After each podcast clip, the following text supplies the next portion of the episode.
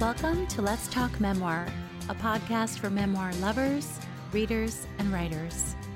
I'm your host, Ronit Plank. Today, my guest is Leslie Ferguson. Leslie enjoyed a career as a high school English teacher and college writing instructor for two decades before relocating to San Diego to pursue work in the publishing industry. She holds an MFA in creative writing and an MA in English literature from Chapman University. Currently, Leslie sits on the board of directors of the International Memoir Writers Association, and she loves performing original stories and poems, which often center on hope and the consequences of trauma. As an editor and book doctor, one of Leslie's passions is helping other writers tell their own stories with courage and emotional honesty. Her multi award winning debut memoir, When I Was Her Daughter, tells her story of madness, loss, and survival as a foster kid in the 1980s. Welcome, Leslie. Hi, thank you. Thank you for having me. I'm so happy you're here. And I feel like we connected. Did we connect on social or like we just kept seeing each other's memoirs? I can't remember. Yes, yes correct. yeah. And then we got to meet back in May, I believe. I think it was May in San Diego. Yeah, at the Wandering Words, where I knew you were going to be there, and that's not a far drive for me, so I wanted to go see you and meet you. So I was fangirling. oh my gosh, it was so fun. So Michelle Bigley, she and a bunch of other memoirists and writers host Wandering Words in San Diego at different locations. And I announced that I was going. It was sort of the end of my book tour for my second book. And then you said you're going to try to come. And I was so excited. I was like, oh my gosh, I'm going to meet you in person. And I already knew you were going to be my guest. But this was such an opportunity to talk talk to you and just sort of hug you. Yes, it was really great when I saw you. You were already talking to somebody, you know, so I kind of held back a little bit and then I approached you and I wasn't sure if you were going to be like, um, wait, you know, excuse me, stalker, or if you were going to oh recognize oh me right away. and your face lit up and it was yeah. just like a, this mutual connection and it was so great to finally meet you. Oh, it was so great to meet you too. And I felt like I met a sister you know, Aww, like a, yeah. a, sister in memoir, a sister in childhood. Yeah. So, can you share a little bit about when I was her daughter?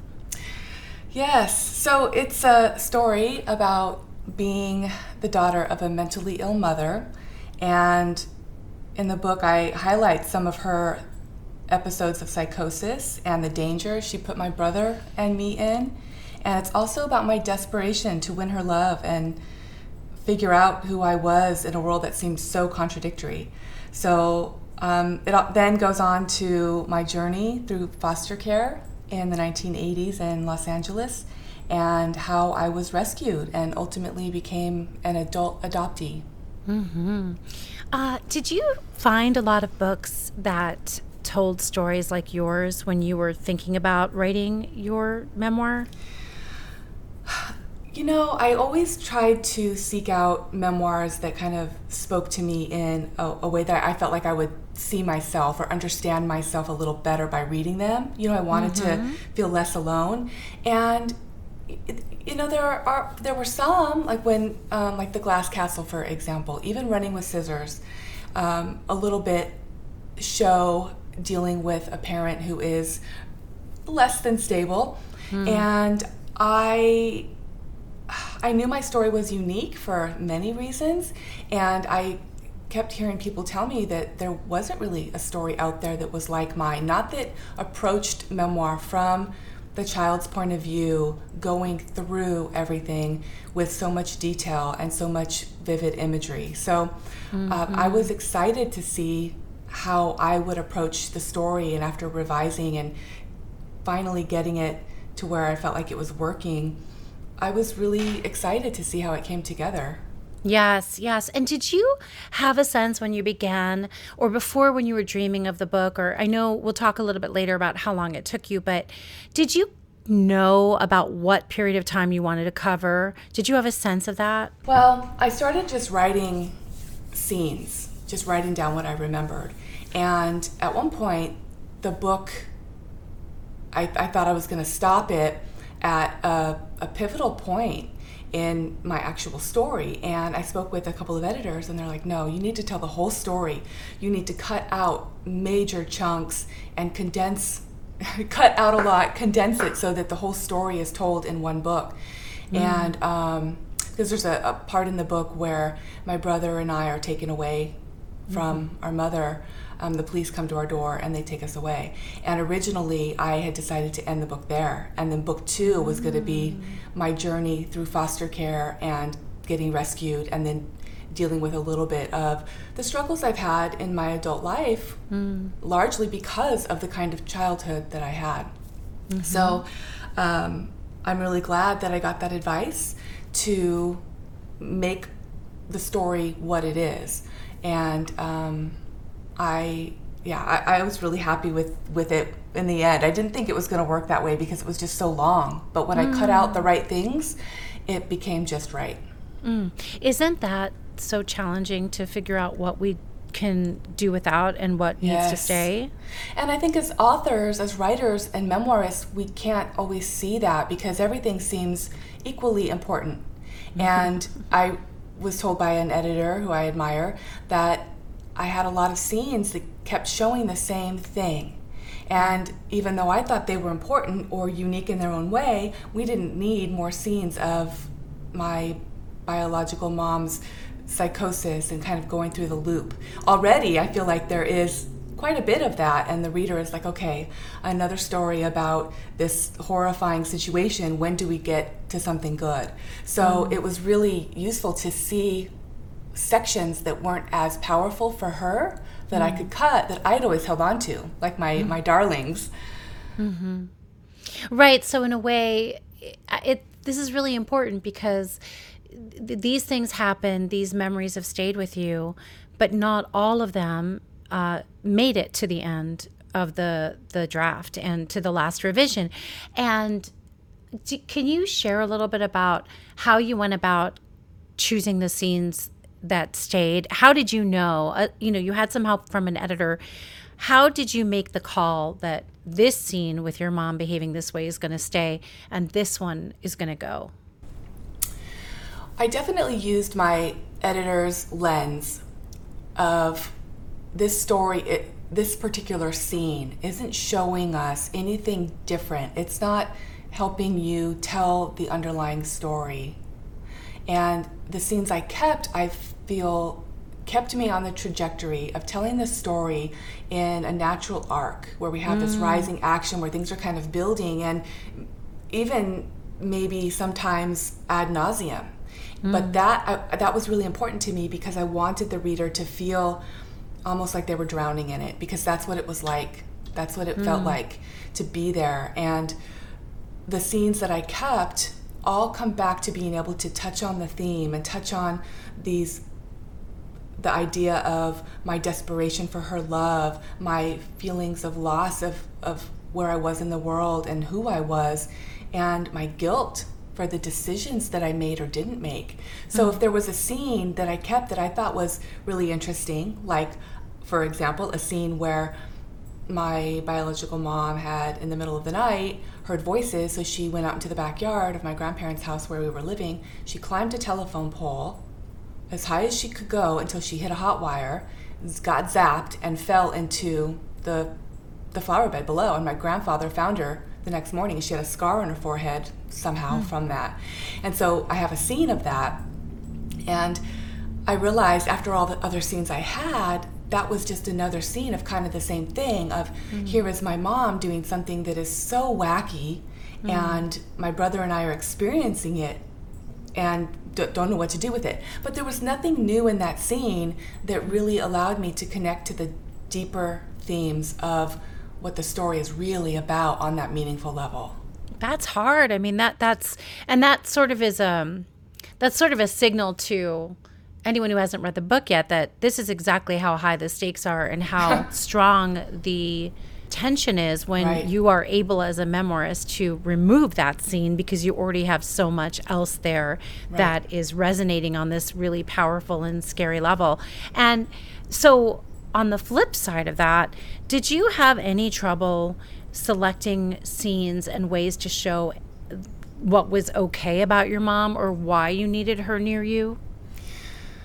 I didn't have trouble with that because th- there was that always that underlying current of even though she's putting me in danger, even though she's saying these awful, scary, frightening things, even though she's beaten me senseless, um, I still loved her and I felt her softness and I craved her being close to her. And when mm. things were t- calm and and fine, even amidst all the chaos, if I could just lie next to her and she would caress my forehead and play with my hair. And so I included those moments because they did bring the levity to what I was feeling.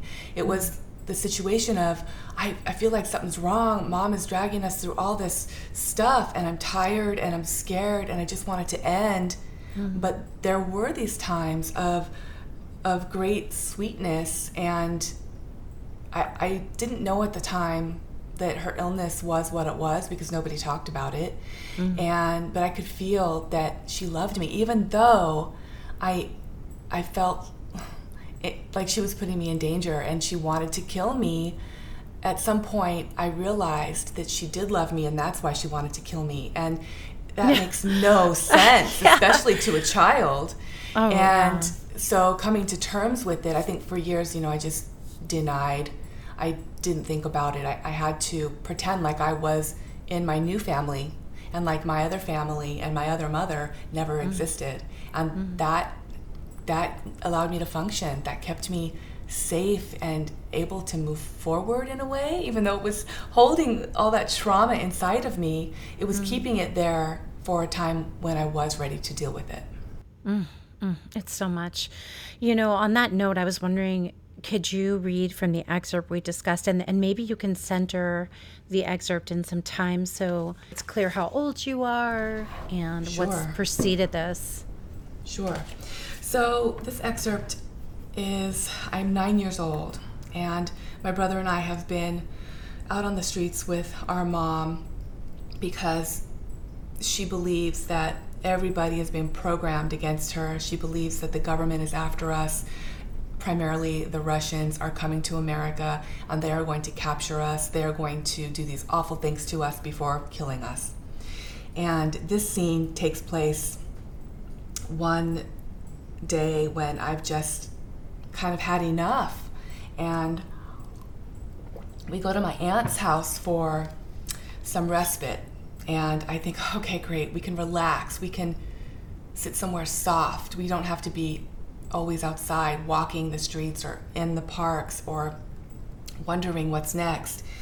And mom basically says, no, we're not staying. So this scene is what happens next. Mm-hmm. Mom slung her purse over her shoulder and raced to the door. I didn't get up. I'm not going. Hearing myself say the words aloud frightened me. Maybe I did have a choice in the matter. I could refuse to go back out on the streets. Mom grabbed my wrist. Her wrist scars gleamed in the warm light. The truth of Mom's illness screamed. She'd cut herself over decade old scars. If her illness had kept her prisoner for so many years, would it ever let her go? All the destructive things she'd done, all the strange, frightening things she'd said, they knocked at my sense of logic. Going with mom when I could stay behind suddenly seemed like the stupidest, scariest choice I could make. I pressed my feet into the floor. No, I'm not going, and you can't make me. William, you should stay too. Stay with me, please. I stared into his eyes. Rebellion pounded in me, but so did hope. Hope that I might be able to change Mom's mind. No, I'm going with Mom, William said, grape jelly on his cheeks flickering as he spoke. Fine, leave me here by myself. If I made him feel guilty, his conscience might wake up. And if he stayed, Mom would too. I knew she would never leave both of us. She would never leave William. He was Mom's favorite, and she was his. While I knew it to be true, I needed to disprove it. So there I was with my big mouth and my unrealistic demands, ruining everything. I was the outcast, fighting every step of the way. I'm waiting here for Auntie Phyllis. I folded my arms across my chest. She'll take care of me. Mom clutched my other wrist, and I yanked both from her grip with one violent burst of force. She sighed and moved to the door. Suit yourself, but I think you're about to be very disappointed.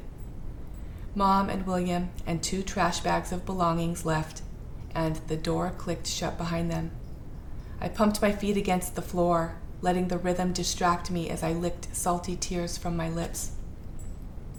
Sitting on the pine bookshelf that held Auntie's glass menagerie, a fox with a white tipped tail stared at me with dead eyes. With each pump of my legs, the chair clicked, and the storm of reality welled up in me higher and higher.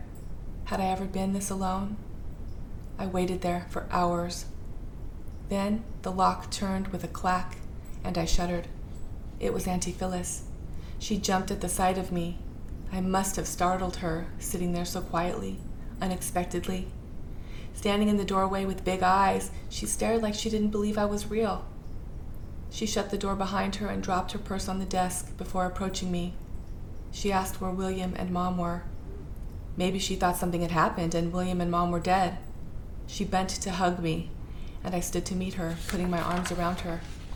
They're gone, I said. I stayed here to wait for you. She let me go and backed away. A mass of frizzy hair surrounded her questioning face. I wanted to sink into her until I had no more tears, until I was all cleaned out and new again. Then she could be my mom, and we would live there happily ever after.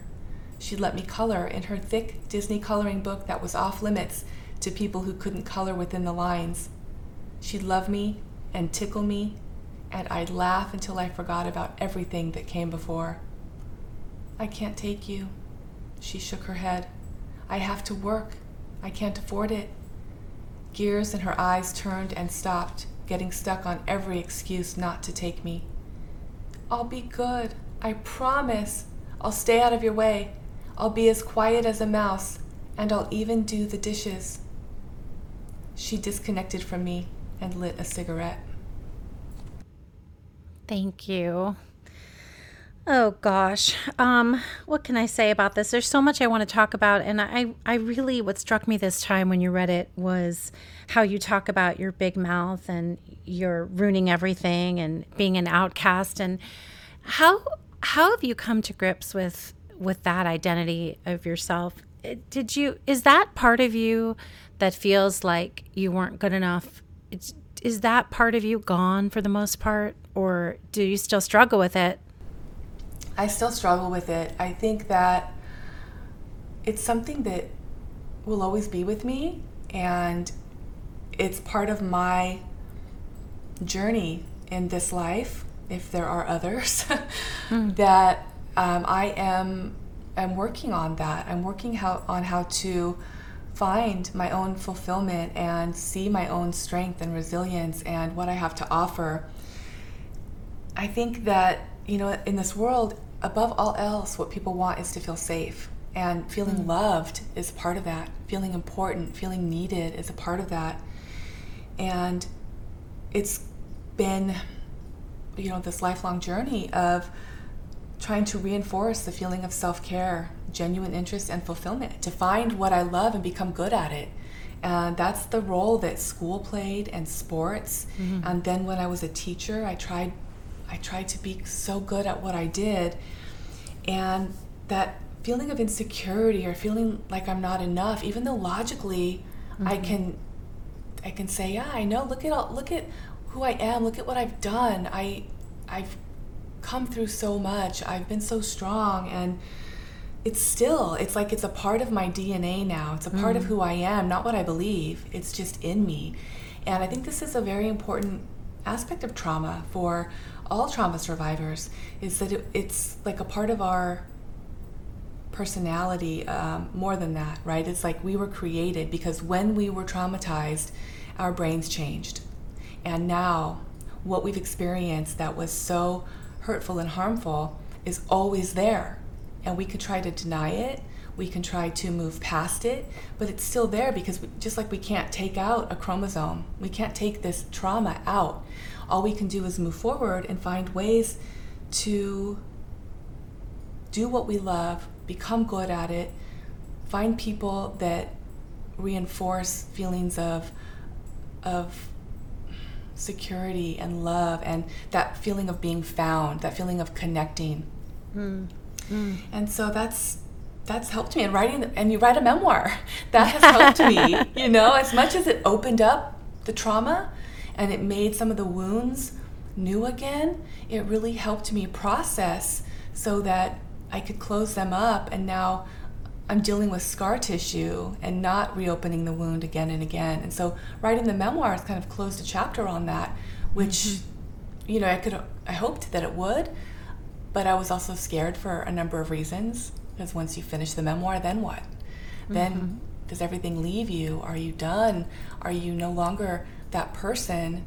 And do you forget the memories that you've clung to, who you feel have made you who you are? So I think it's just a lifelong journey of trying every day to do things that that make you feel good to yourself. Mm-hmm. mm-hmm. And I think you said in in that so much, and something that I want to come back to is, you talked about feeling safe, and I think that we all, on a core level, need to the human need to feel safe, and we want to feel loved, and the security we need with our parents or our caregivers is vital to that, and without it, we just sort of I'm going to speak for myself, and I think you here, we lose a part of ourselves. We miss something. We can't locate it because I, I, feel like something I've learned in work I've done, writing my memoir, and also, of course, in therapy, is that I mean, for me, I feel like you always want, as a child, that caregiver or that mom entity to know where you are, to be watching and caring for you, and to be found, as you said. And I, that's what I really wanted to come back to is that found element. And I think those of us with insecure childhoods, insecure attachment, we we don't have that sense of someone watching out for us. We didn't have it. And so it's really hard to believe that we are worth taking space up. You know we're that that we existing is enough. Right. Right. Yeah. I'm i think that it's so such a profound thing because like when i think about my husband you know, he doesn't have any of any trauma from mm. childhood, and he had very secure attachment to both of his parents. And he often doesn't understand because he'll say, Well, your childhood's over. Why are you still there? Why are you still focusing on it? Why don't you move on? Mm. And that's like saying, Why don't you move on from the fact you have blue eyes? you know, like, I can put in some brown contacts if I want, but still the eyes are blue and the trauma is still there. And that's, that's part of us. So I think this idea of reparenting the self has been very eye opening for me. And I had a therapist say, You are looking to your boyfriend to fill every role. He is not your mother, your best friend, your um, therapist. He is not all of these things. He is just a man. And that was really eye opening for me because I was looking outward. I was looking for everybody else and everything else to reflect back to me and to fill me and give me what I needed instead of looking for ways that I could fill all those roles, that I could mm. fill my own cup first. And, you know, we, we do need the best friend and the therapist and the mom figure, but we also need to be whole without relying on other people to fill the void that has been created. Right, but that's the paradox because yeah. so many of us who have gone through something like this uh, in its different shades and forms don't don't feel like we have the resources or what it takes to fill that, right? And right. so it's such work to rebuild and to find and discover that. And on that note, there was this other paragraph that I selected about insecure attachment. I was wondering if you could read it and then talk about that question I want to ask about it. Yeah, this uh, this scene or this little paragraph is after so much has happened and I have been rescued in a sense and for all intents and purposes I should have I should have felt like everything was just great. And if everything was so good now, why couldn't I reconcile that? Why why was I still feeling the way I was feeling? Hmm. Even though I had a secure place to land, I was nervous and anxious all the time. worried about making mistakes and prompting the disapproval and disappointment of my parents who had made sacrifices to give me a full, stable life. I gorged myself, kept secrets, and played basketball until it tired me out so I could sleep and not have to think about how fearful I felt. That's the thing about traumatic childhoods. They leave us empty. No matter how hard we try to fill ourselves up, our insecurity is too big to be sated. While I didn't think my parents would disown me, I thought they might stop loving me, and my newly constructed world would eventually come crashing down.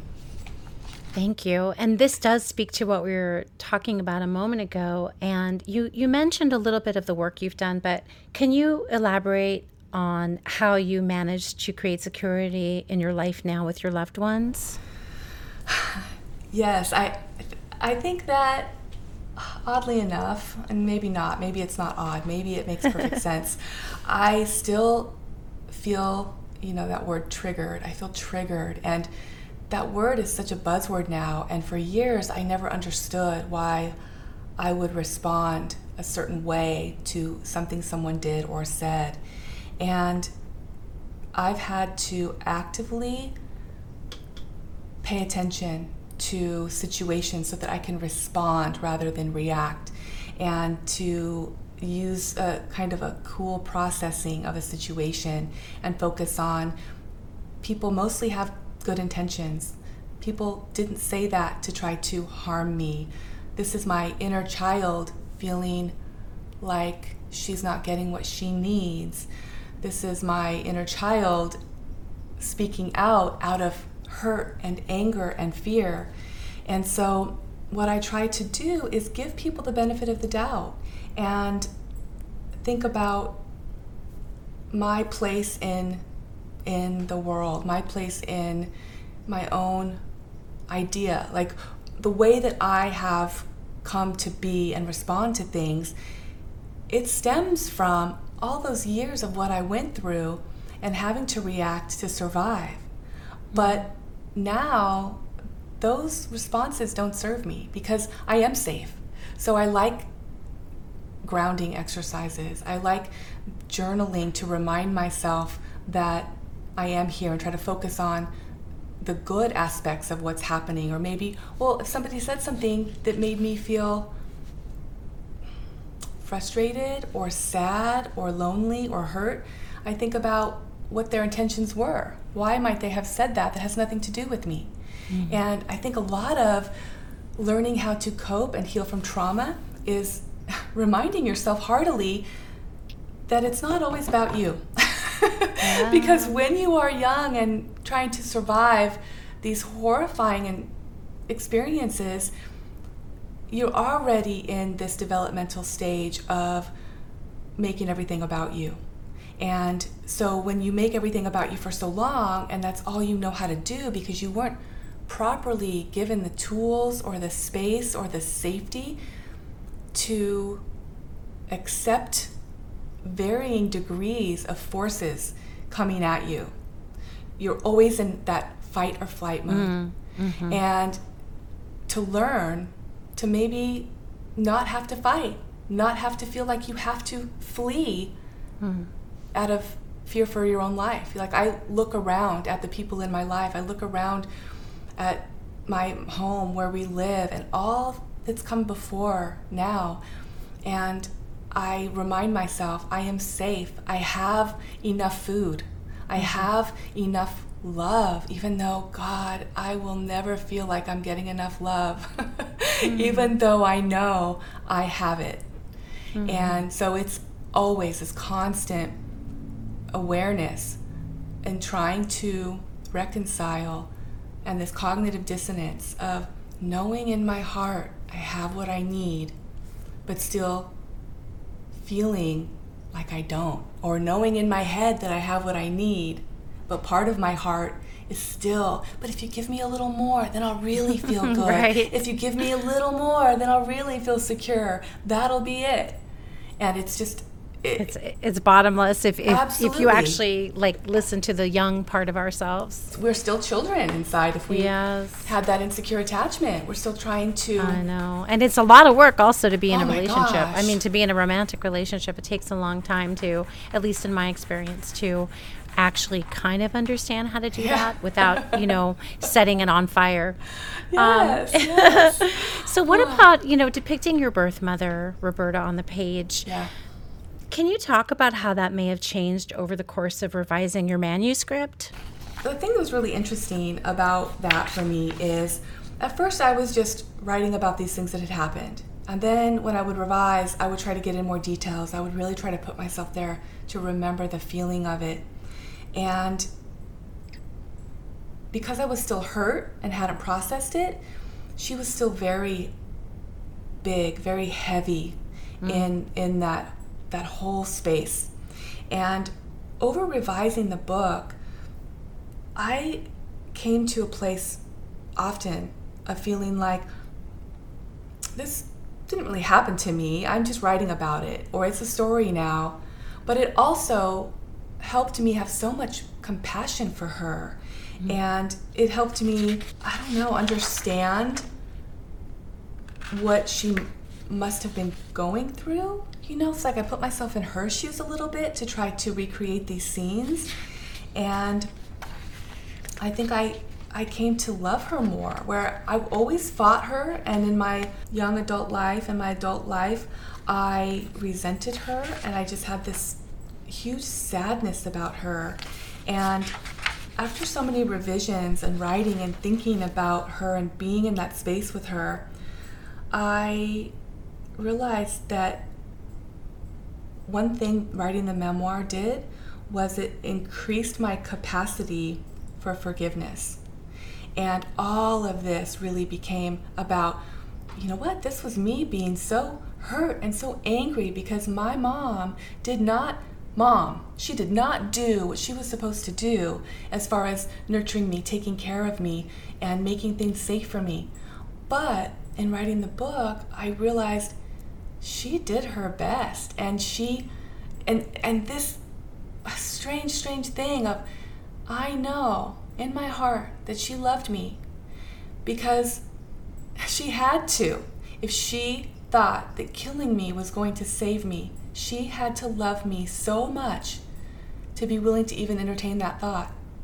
And it's it's kind of a weird um, you know like is that am i delusional in that? But i feel like maybe this is a, a, new way of coping as well. I know that she loved me.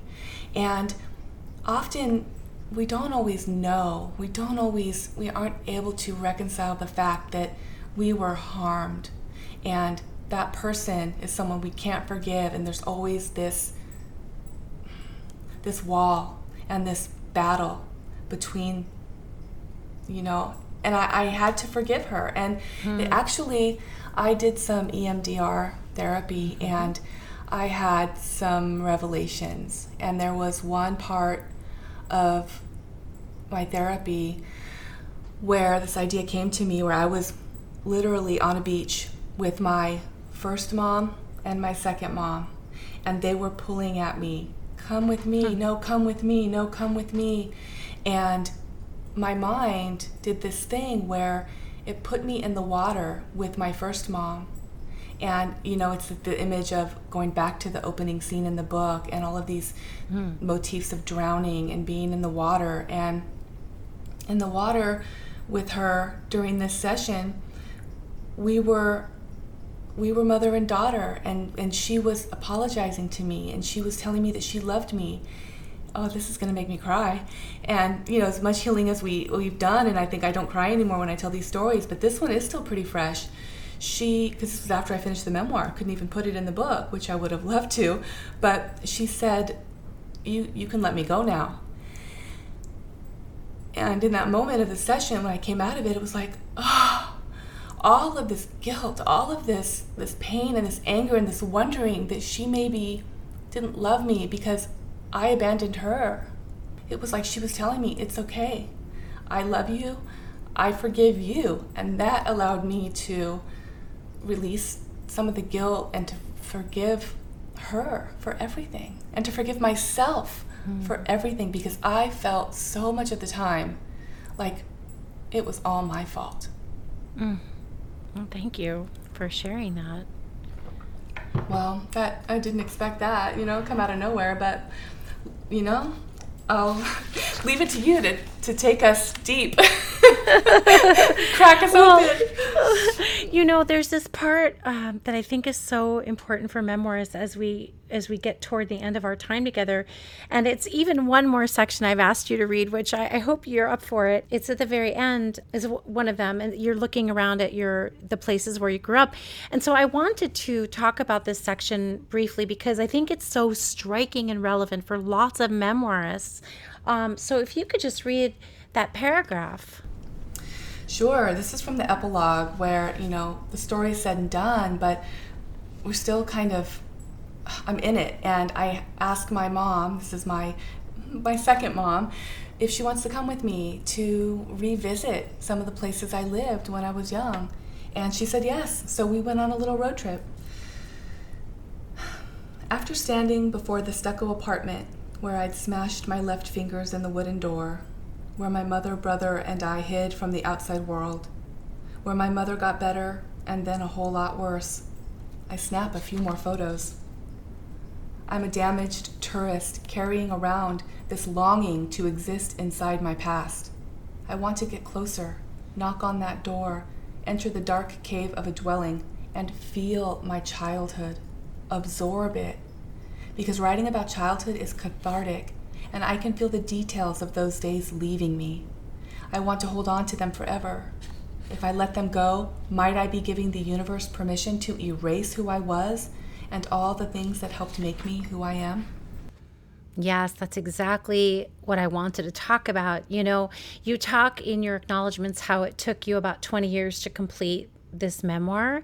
And and now it's been in the world since 2021 and we talked a little bit in the beginning about memory and what you log in your memoir and what you let go and you know how important and charged those feelings and memories can be. So i'm wondering it's kind of a, a lot to ask you in these final minutes, but what if you could just maybe reflect on what your perspective is now about how being, you know, I'm thinking about how we're forged from painful events mm-hmm. and and then that part that we let go. And then also the erasure of who we were like we we become these new versions of ourselves yeah. which kind of erases potentially you know you could imagine you know this past that we came from where right. we were forged but i'm wondering what your perspective is now on how those interplay the the way that we were created letting go holding on to who we are yeah. and what made us and how that all kind of comes together yeah well you know it is interesting an interesting question interesting to think about but I, I wonder if most people do want to feel proud of where they come from. And if you are a child of trauma, when you look back, you want to deny where you came from. But, and, and for so long, I refused to believe it. You know, I had, had my therapist tell me, your, your childhood was terrifying and horrifying. And I was like, no, no, everybody has a childhood. I mean, everybody's got something. And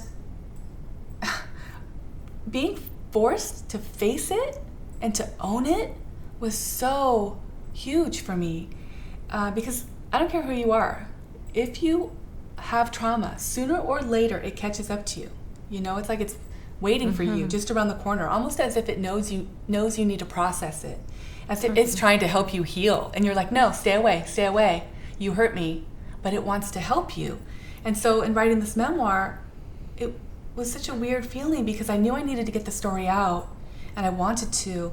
But then there was this feeling of saudade, you know, this nostalgia of, of knowing that I can never be back there. I can never have these feelings again. And why would I want to? Why would I want to relive my childhood? But I want to cling to my my mom, my brother, all of this because it has made me who I am. And there is I mean, this is weird, but a sort of pride that comes with having survived that trauma- traumatic childhood. If you can process it and use it to to feel empowered, to remind yourself of how strong, how resilient you've been. And, you know, writing that yeah. memoir, I feel like, I mean, I'm, I'm proud of that. Mm-hmm. Of having written a book at all. That's a wonderful for anybody to do. That's an amazing feat, I think. Let alone a book that lays my soul bare for the world to see, that has all of my my deepest fears in it. And but the truth is now that that book is out, I that book yeah. That the book is out. You know, I have forgotten some of the painful details, and part of what I wanted is true that writing the book was going to give me a catalyst, a means to kind of shed some of those painful details that I was carrying, and now the book carries them, and they're not as heavy for me anymore. Mm. And, you know, my yeah. childhood, it happened, and this is what I've become because of it and in spite of it. And I feel if I can just remember, look at how far I've come, look at me and my adversity, right? Yeah. like I'm not erased, I'm reinforced. And it feels oh. right, like it's about damn time, right? Wow. Yes, that's, I love how you put that. Do you have advice, last words of advice for uh, writers working on their memoirs that you'd like to share? Yeah, you know, I, I think first of all, if your story is nagging at you, write it. You've got to try.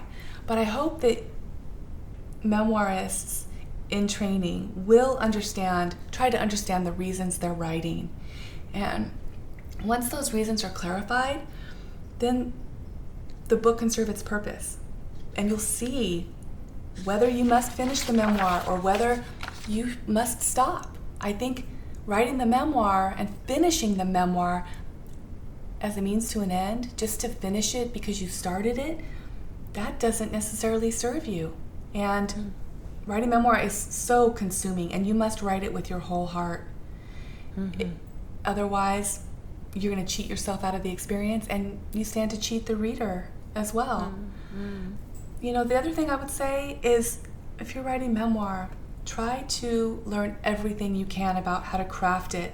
You know, I'm a big fan of memoirs that do the genre justice by going powerfully deep into the memoirs memoirist experience because it's about humanness at its core. And I, I, I want to be taken deep. And so many memoirists, they're still dealing with that trauma, rightfully so. And they haven't learned yet or they haven't given themselves the time or the space to really peel away the layers and dig deep like an onion right the story mm-hmm. of our past of our trauma we are like an onion and i i hope anyone writing memoir will dig as deeply as they can to get to the heart of the story and not just tell us what happened but to let us feel it mm-hmm. What are some of your favorite memoirs or the memoirs that you look to that, that have done this? Well, I think this is one that a lot of people mention a lot um, The Glass Castle by Jeannette Walls. And uh, another one that I don't think a lot of people have read that when I talk to them is Grand by Sarah Schaefer and Blackout by Sarah Hepola, Lovesick by Sue Williams Silverman, and um, even Eat, Pray, Love. You know, I, I mm. gravitate toward these memoirs that I feel will show me a little bit of myself, show me sides of myself, or help me understand ideas about who I am or who I am trying to be. And so I've typically gravitated toward memoirs written by women and the their female experience and but I'm trying to expand. You know, at one point it mm-hmm. dawned on me like I haven't read any memoirs by marginalized groups or even by men. Like I am just all one note. And now I'm trying to read fiction because I'm writing fiction and we got to know our our comps. You know, we have to know who else has books that our book might be like so that we can write those query letters. yes, yes. Oh gosh, that's a whole nother that's a whole nother topic, right? That's right. Um, sometimes the marketing of books and memoirs and fiction and the querying it gives me the heebie-jeebies. Oh. So I oh. like to compartmentalize and just bask in the creative process here. But I know that I am bringing some episodes this season about oh, like, brass tacks. So yeah, yeah. And so Leslie, where where can people find you? Where's the best place for people to connect with you? Well, on my website, I've got everything that you could want to know, um, all my links and everything, and that's lesliefergusonauthor.com. Cool. All right. Well, what can I say? I mean, you have given me so much of yourself and such a look into your writing process and how you've become who you are. And I knew you would, and you exceeded my expectations. Mm. And I want to thank you so much for being my guest. Thank you so much. This was, oh, I didn't, you know, it was a, um, how long have we been here now? Uh, almost an hour of, I didn't know I needed you know, I actually did start to cry a little bit. I got really choked up remembering that. And I, it's good for me to remember that if and when I need to cry, that is my body saying, you need to release something. Go ahead and cry. And so after that moment of getting choked up, man, I feel like a million bucks. so thank you. Thank you for having well, me. Well, I'm, I'm happy I was able to provide that chance for you. Thank you so much. Thank you for tuning in to Let's Talk Memoir. For more about this episode and my guest, please visit the link in the show notes or on Instagram at Ronit Plank. That's R O N I T P L A N K. You can also follow me on Twitter, Facebook, and TikTok. If you liked this episode of Let's Talk Memoir, please go ahead and share it with your friends and subscribe. And if you have two more seconds, you can rate and review it on Apple Podcasts, which really does help other people find the show. Thank you so much for being here.